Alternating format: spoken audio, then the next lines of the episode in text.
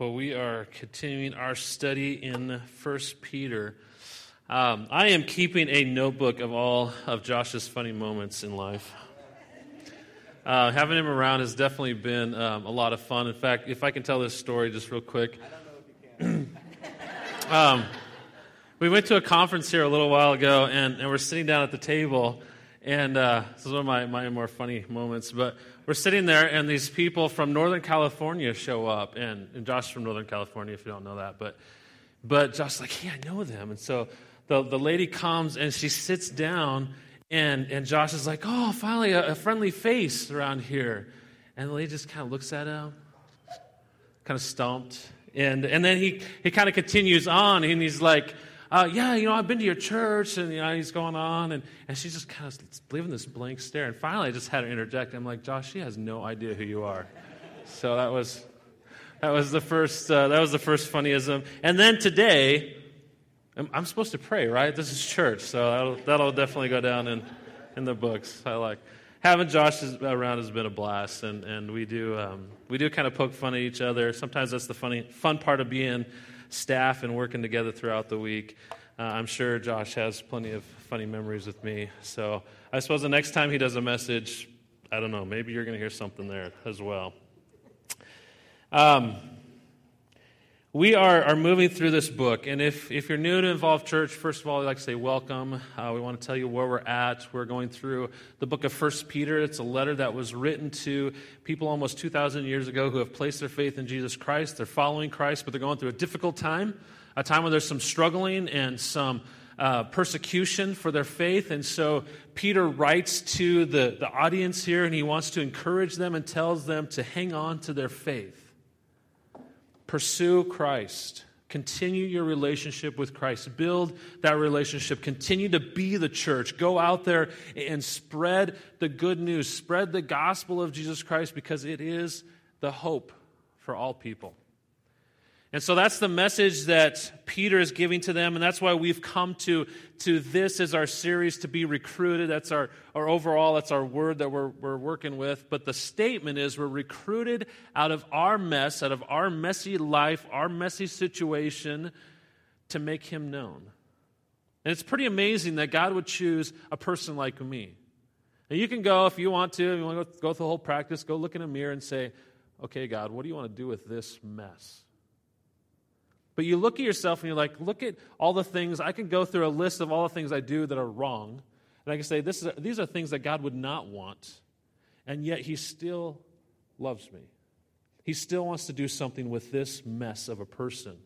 And, so He starts that process by giving His Son, Jesus Christ, to us. And the Holy Spirit comes in us. And He begins working on us and developing a character and developing a gifting within us that He can use for His good will and good pleasure. We are recruited out of our mess to make him known.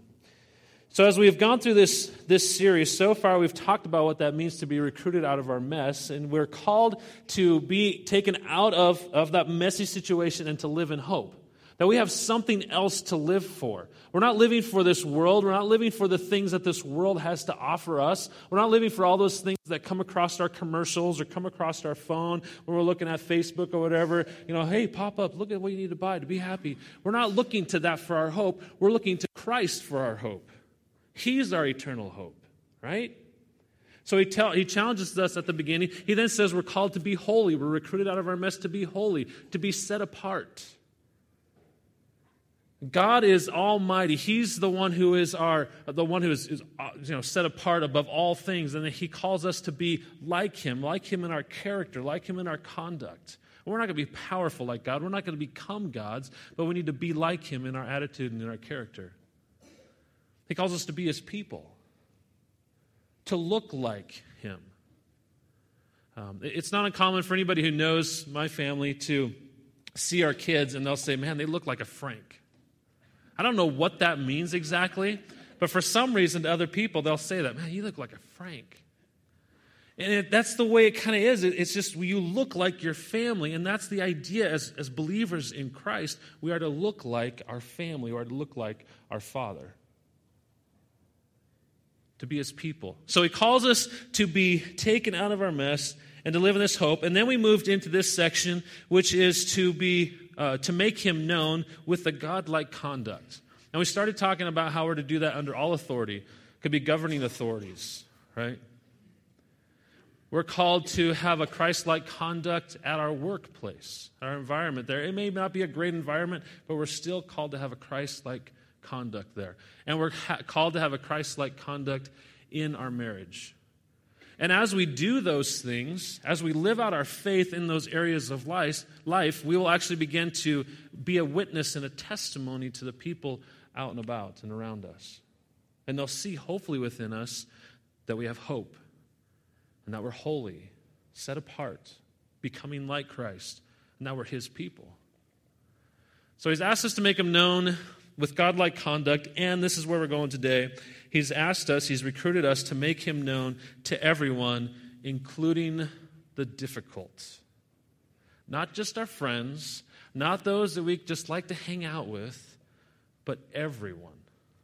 Even the people we don't like even the people who are difficult, even the ones when we say something to us, they seem to say something back that's hurtful. Recruited to make him known even to the most difficult. So, our key verse for the whole series is this one You are a chosen race, a, royal priesthood, a holy nation, a people for his possession, so that you may proclaim the praises. Okay, that's our key section of that verse, even. So that you may proclaim the praises of the one who called you out of darkness, that's our mess, a sinful world, out of darkness and into his marvelous light. We're going to walk in that marvelous light. Now, a question I have for you How do we then proclaim or share this Jesus when people all people want to hear is, is how to live a good life.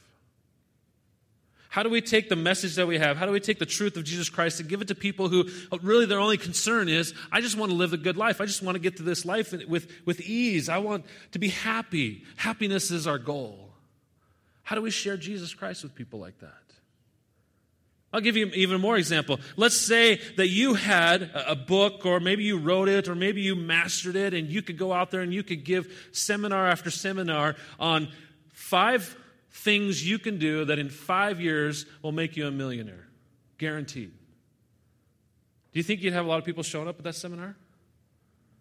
Most likely, yeah. Why not? Because why? Because people want you know, the secrets to success. Like, oh, how can I make a million bucks? And boy, if I can do that in five years, then maybe in the next five years I can make even more. And, you know, it just keeps growing. That's what success will be. That'll be the good life. What if this week, as a church, we put an ad out there on social media and it said something like this Hey, come to Involve Church this week. You're guaranteed to leave with a $1,000 in your pocket. You think it might be a little more full next week? Absolutely, right? Because people want money. That's success. That's the good life. Just give me some money. Man, if churches just handed out a million dollars instead of Jesus, we'd be packed. But we have something so much more valuable than a million dollars. Something much greater. But if you're focused and if you're consumed with this life, this earth, and the good things on this life, then Jesus is something you're going to push aside and you're going to pursue what will bring you happiness on this earth. And that's typically money.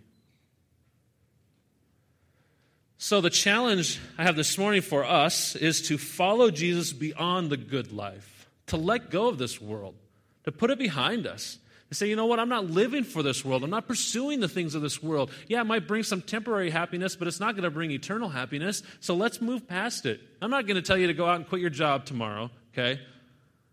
But I'm going to tell you that we need to push past that. Yes, we have responsibilities. Yes, we have jobs to provide for that, you know, those responsibilities, those types of things. But we push past it. That's not where our joy is. That's not where our hope is. Because our hope is in Christ.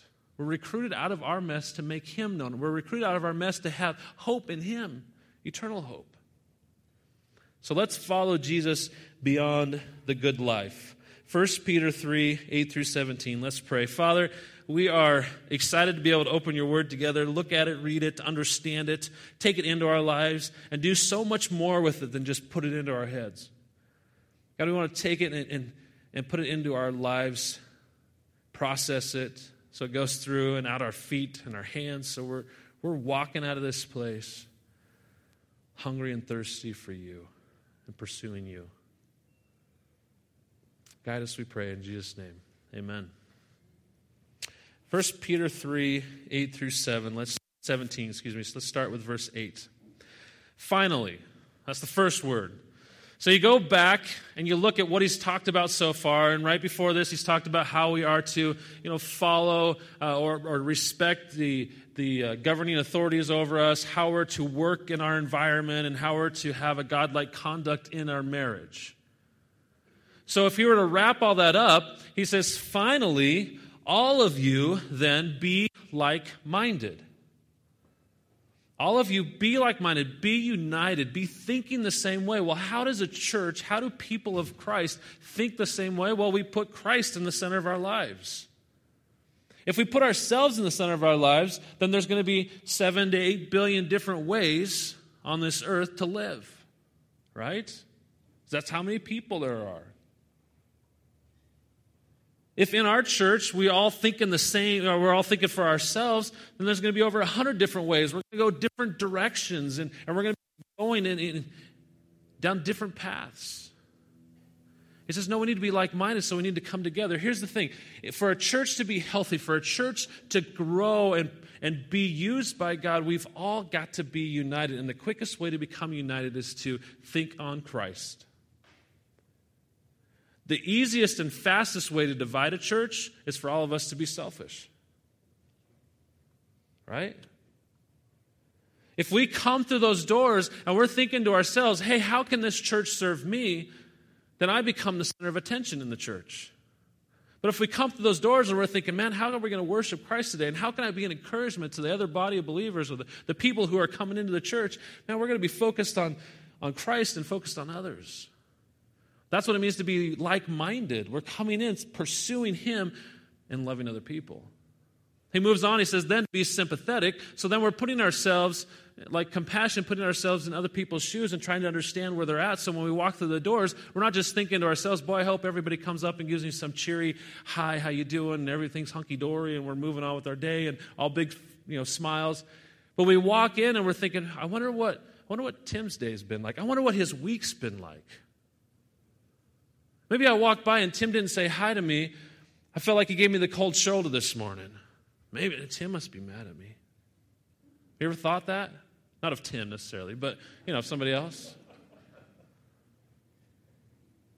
I don't know what's going on in Tim's life. Maybe if I approach it and I think, hey, maybe Tim's having a bad week, maybe I should go and encourage him. Maybe I should ask him, how's your week been? Has it been really difficult? How can I be praying for you? Maybe if the goal is that I'm going to care for Tim rather than Tim caring for me, I'm thinking about those things instead of how Tim treating me. And we need to come into the church and be like minded and be thinking about how do I love Christ? How do I love God? How do I love others? We need to be sympathetic. We need to love one another, he goes on to say. And not love one another in the way that the world defines love. Because the way the world defines love is, oh, it's all about feelings and how I feel. But the way that God defines love, the way the Bible defines love, is more of a sacrificial love. Love is patient, love is kind, it is not envious, it is not jealous, it is not boast, it is not rude, it is not self seeking. All those things that's mentioned in 1 Corinthians 13. We, we love like Christ's love. Could you imagine if our church had this reputation in Nampa that when people walk through the doors, they're like, man, that is a church. They're kind of crazy. In fact, they love so well. When I leave there, I'm, I'm thinking to myself, man, there's nothing they love more than Jesus and each other. That would be a pretty incredible testimony, wouldn't it? Those people at Involved Church love Jesus and they love each other. That's the kind of testimony we want to have. And I think that's what Peter's telling us here in this passage. Finally, all of you be like minded, sympathetic, love one another, be compassionate. And then that word, which we don't really like very much, is humble. In order to get there, we have to be humble. We have to think less of ourselves and more of Christ. We have to think less of ourselves and more of the people that are around us. That takes humility. So he challenges us in that way. He goes on to verse 9. He says, Not paying back evil for evil or insult for insult. So this is the time when we get into the difficult people. when somebody insults you. We're not out there paying back with another insult. When somebody does something that feels evil or feels wrong towards you, we're not looking for ways to make them pay for it. When we walk through the doors or we're on a phone call or we get a text or we see somebody at the grocery store and we feel like they're avoiding us and, you know, going behind on the other side and pretending like they didn't see us or something like that. I know you guys do that to me. It's all right. No. We don't go, man, what am I going to do on Sunday to make them feel bad? We're not thinking that way. Instead, we're thinking, man, I want to love that person. I don't know what's going on in that person's life. I want to be gracious towards them, compassionate towards them, patient towards them. How do we do that? Let's not pay back evil for evil. Let's not insult because we were insulted. On the contrary, let's give a blessing. Let's care for them. Since you were called for this, you were recruited for this, so that you may inherit a blessing. Because doing what God wants us to do is a really good thing. Doing what God wants us to do is something that He rewards. Doing what God wants us to do, we have confidence that we're standing with Him in the right place. If we disobey God, and we're going to see this as we move forward, when we disobey God, His face is against us. He is against us. He's going to, he's going to discipline us.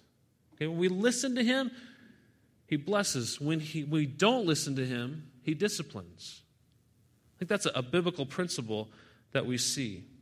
So, the first point that I have for this morning to just kind of chew on for a little bit is we need to join a CrossFit church in order for this to happen. And I hope you can look at, at and involve and say, you know, involves a CrossFit church. Now, some of you are going, you're looking at me going, obviously, he's not a CrossFit pastor. Okay? Because you're thinking about people working out. But what I'm talking about here is people who are ready to bear the cross of Christ? Are you ready to take on the cross of Christ, to make some sacrifice, and go out into the world and live for Him? That's what we want to do as a church is help people live for Christ outside these doors. So that when you go back to your workplace, when you go back into your neighborhood, when you're with your friends, when you're wherever you are throughout the week, that you are bearing the name of Christ wherever you go. Join a CrossFit church. Now, to share a little story with you. When I, uh, when I first started preaching uh, at a church, rural church over in, in Washington, started going through um, you know some series along the way and and we went through a series at one point where we took the entire bible we, i was challenging the whole church to read through the bible and I, I, did something probably really foolish. And at the end, I said I would never do that again. I would preach the Bible in a year. And I would just take out main concepts and, and try to preach through that.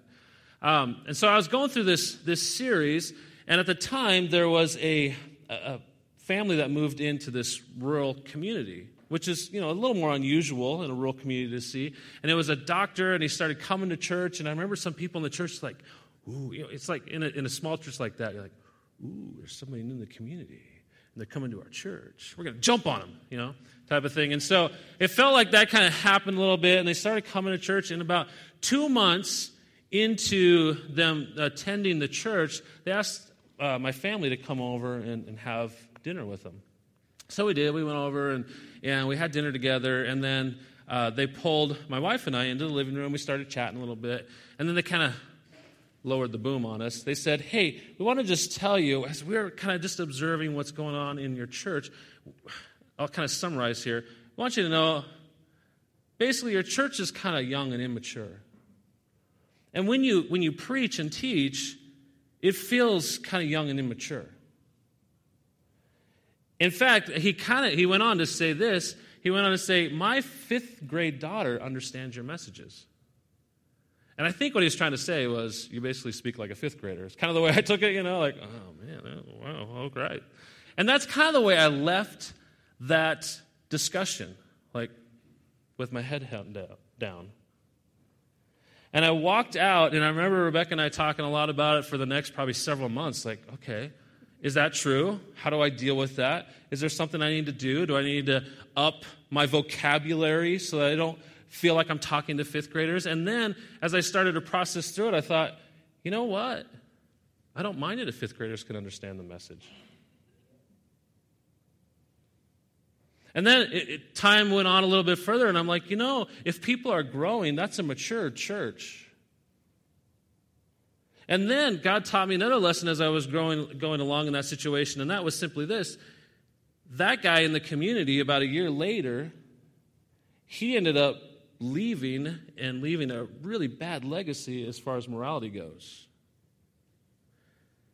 And what I learned that whole situation is that he knew a lot of terms, he knew a lot of theology, and he wanted to hear that in church, but his life did not match up to it. And from that whole situation, what I decided through it is yeah, I could come up on a Sunday morning and I could talk theology, and we could sit down and we can discuss about infralapsarianism versus supralapsarianism if you want. I could throw big words like that out there if you want. But that's not going to help you bear the cross of Christ.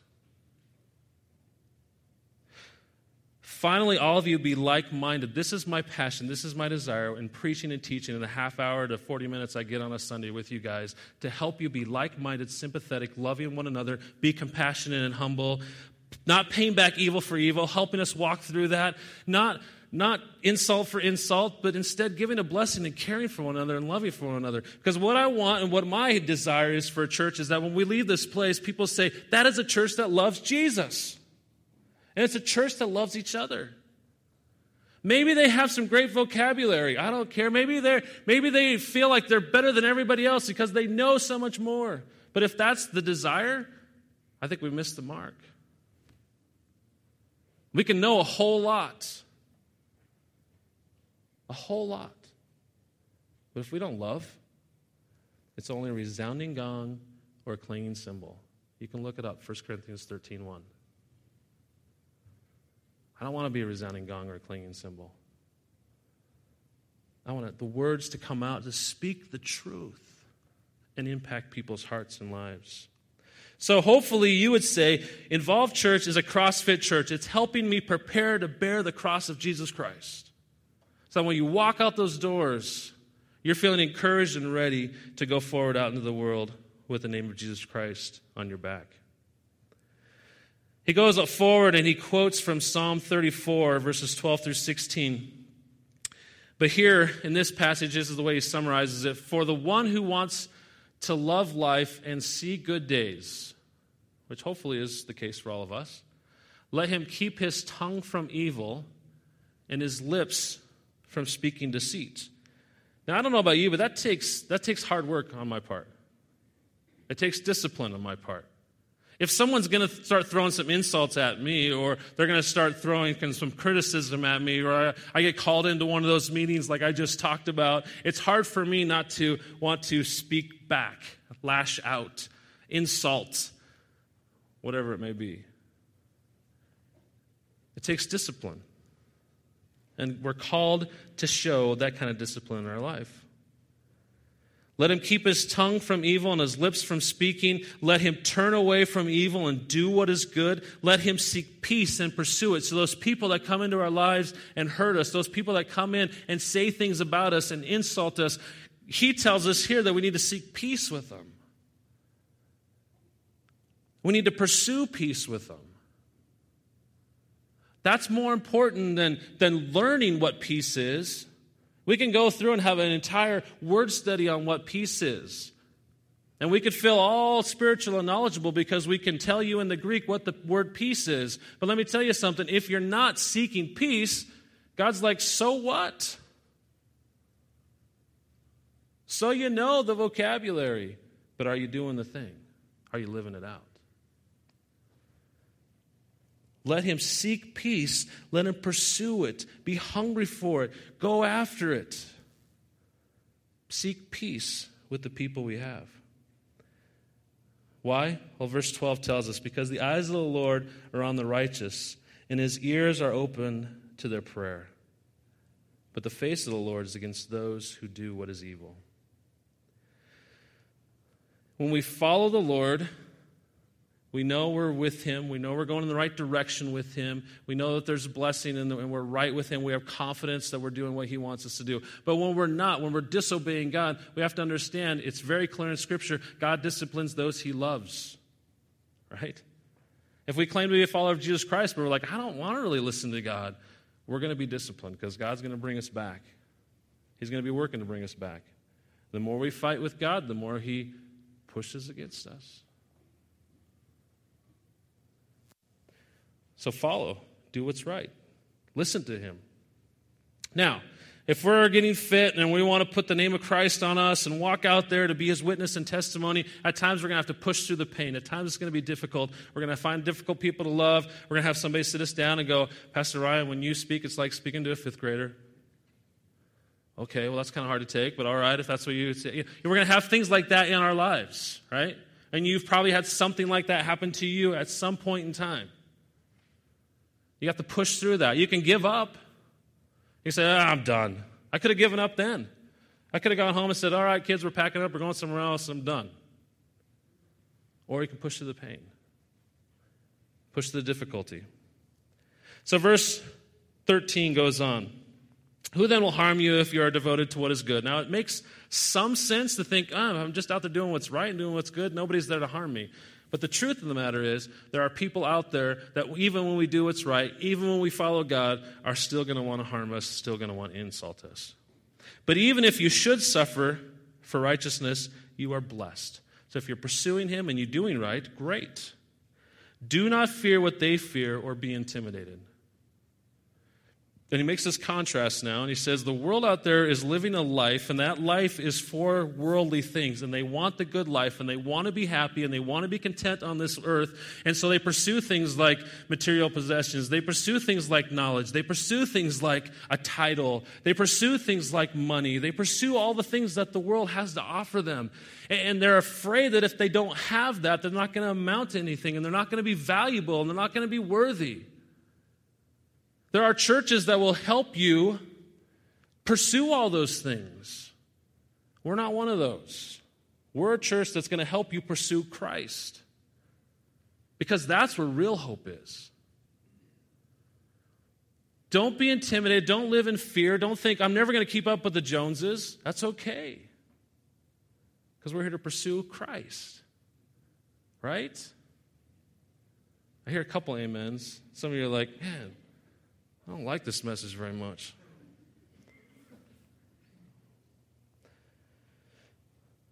In your hearts, regard Christ the Lord as holy. Okay, in your hearts. Um, very specific here, internally.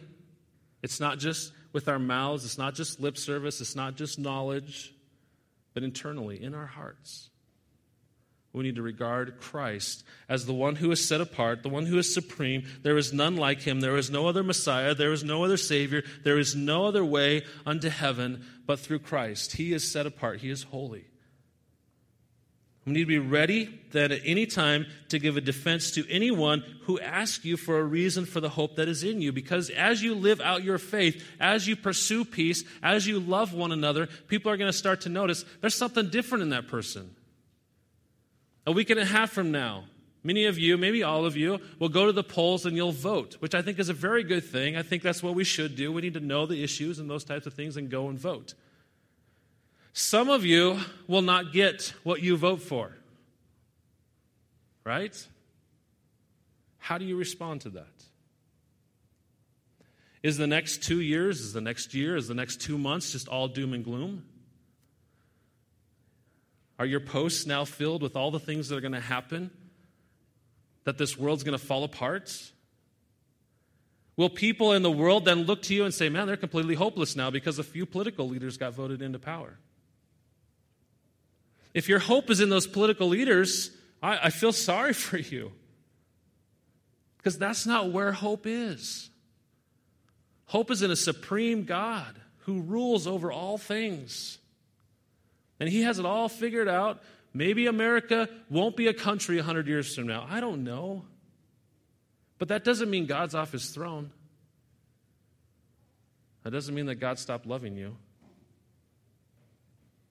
It doesn't mean that God stopped loving me. We have hope, and our hope is so much more beyond what this world has to offer. And hopefully, as we live that out, people go, Man, there's something different about that person. I wonder what it is. And when they come and they say, Why aren't you so panicked? Why aren't you so worried? All these things just got voted in, or all these people got voted into power now, and, and, I don't know what's going to happen. I feel like my, my retirement's going to be out the window. I feel like in the next two years we're, we're going to be broke as a nation. And, and they go on and on and on. And you're saying, you know, that may be the case. But I know God is still God. God is still good. Maybe America falls apart. Maybe it doesn't. But God still loves me and He still loves you. And He wants you to know that.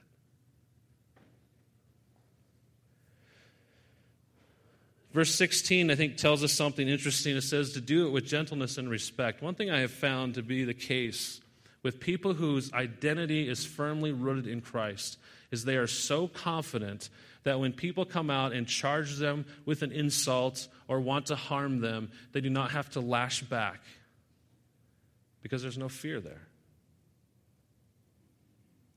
When you have confidence in Christ and your identity is in Christ, you can respond to people with gentleness because you're not worried about what's going to happen with the country. You're not worried about what's going to happen with you personally. You're concerned about Christ and you're following Him, and you know that He is God and He is in control. And you can respond with gentleness and respect. But if your faith is not in that, if your faith is in this world, if your faith is in our political system, if your faith is in our country, and you start to see things go haywire a little bit, you may respond in a lot of negative ways. You may respond a little more with anger, frustration. And he tells us not to do that.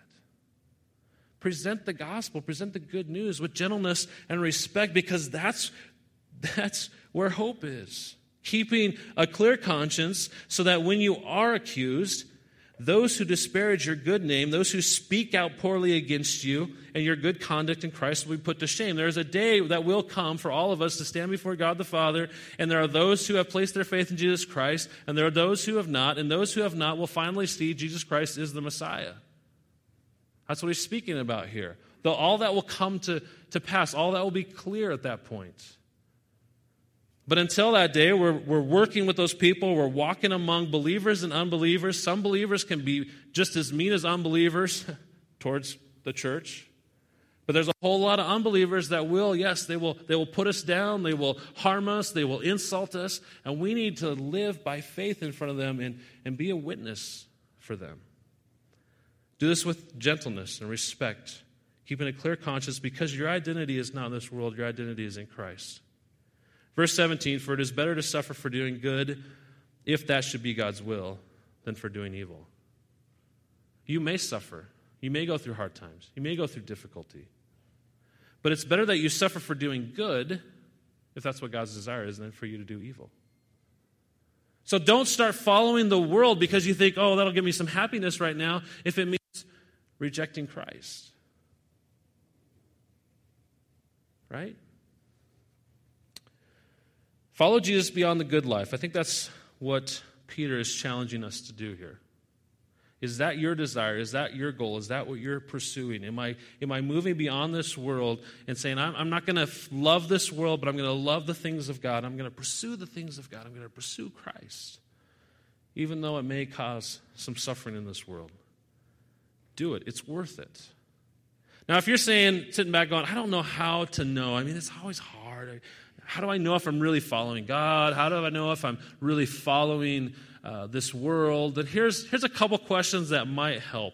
And it goes really back to your prayer life. Okay? If God were to answer all your prayers, all the prayers you've been praying this last week, I don't know what they are. You do. You've been praying them. If God were to answer all your prayers, then answer this question Would your life on earth become easier but your relationship with God stay the same? Now, I started asking myself, you know, myself that question, and it stings a little bit. I started looking through my prayer life. I'm like, how much of my prayers are for me? And, and making my life on this earth better, more comfortable. Rather than improve my relationship with God. In fact, just to give you, you know, an example, maybe you've done this before, but uh, I've prayed in the past, as crazy as it sounds, I've prayed, God, if, if you need to teach me a lesson this week, go for it. Teach me a lesson this week. And after that week, I was like, God, I'm never praying that prayer again. if you want to know whether God exists, okay, you're like out there, I don't know if God exists, just pray that prayer. Like, God, humble me. And he'll answer those questions. I mean, he'll answer those prayers, it seems like. But I also grew closer to the Lord. And there are times I'll, in my prayer, like, I'm not praying that prayer again. But then I'm like, well, maybe I should, because I know in the end I'll be close to the Lord. I, I don't know what you're praying. It's convicting to me to think through my prayers and ask that question. Am I praying for things that'll just make my life better? Am I praying for things that will really result in change in my life? If God were to answer all your prayers, would your life be better, but the others around you unchanged? Man, your prayer, you know, your life would get increasingly better, at least on this earth, but the people around you, there would be not much difference at all. In other words, are your prayers just, again, more selfish? So, depending on how you answer that, you can answer this question then. What steps can you now take to intentionally move beyond loving this world to loving God and others more? What steps can you take? Maybe you're like, you know, I just have a hard time reading God's Word. Listen, as we read God's Word, we become more like Him. We begin to understand who He is. Now, there's some difficult things to read. Don't, don't start with Leviticus. Some people will be like, ah, I started Leviticus. It's just hard. Like, yeah, it would be. You know, maybe start in a, in a New Testament book and start reading through the Gospels and learn about this Jesus. What he said and how he lived this life. Spend time with him. The people you spend time with are the people you'll become more like. Spend time with Christ. Be in prayer. Okay? So maybe that's a step. Maybe you need to spend more time with, with people in, in your church caring for them, loving for them, being part of a life group, being uh, with uh, the, the men's forge, what we're doing on Saturday mornings. By the way, ladies, uh, there's some things in that direction going with, with the ladies in the church too, and they're putting together some women's days and ministries and things like that. So you know, there's, there's opportunities to get plugged in in discipleship and grow. We need to be connected with each other. Maybe that's a step you need to take. I don't know what it is, but you can identify it. Maybe you're like, I just have anger and bitterness in my life, and I need to release that. I need to let it go. Maybe you need to talk through with somebody. Maybe you need to go ask forgiveness with somebody. There's some steps. Maybe there's just something in your head, and you're like, I just need to let this go. Then, then do it. And that's really the challenge. Take it, take the steps. Take those steps to intentionally move beyond loving this world so that you can love God and love others more. So, you know, my heart, my, heart, my passion, I love this, pas- this passage. I love the whole book. It's been great, but it's a good reminder that as a church, as a pastor of this church, I want to see this church grow to a point when people come in, they're like, that is a church that loves God and loves other people. That's the reputation we have. They love God and they love other people. What a great testimony that would be. Father, thank you for your word. Thank you for the truth. Thank you for what we see in it.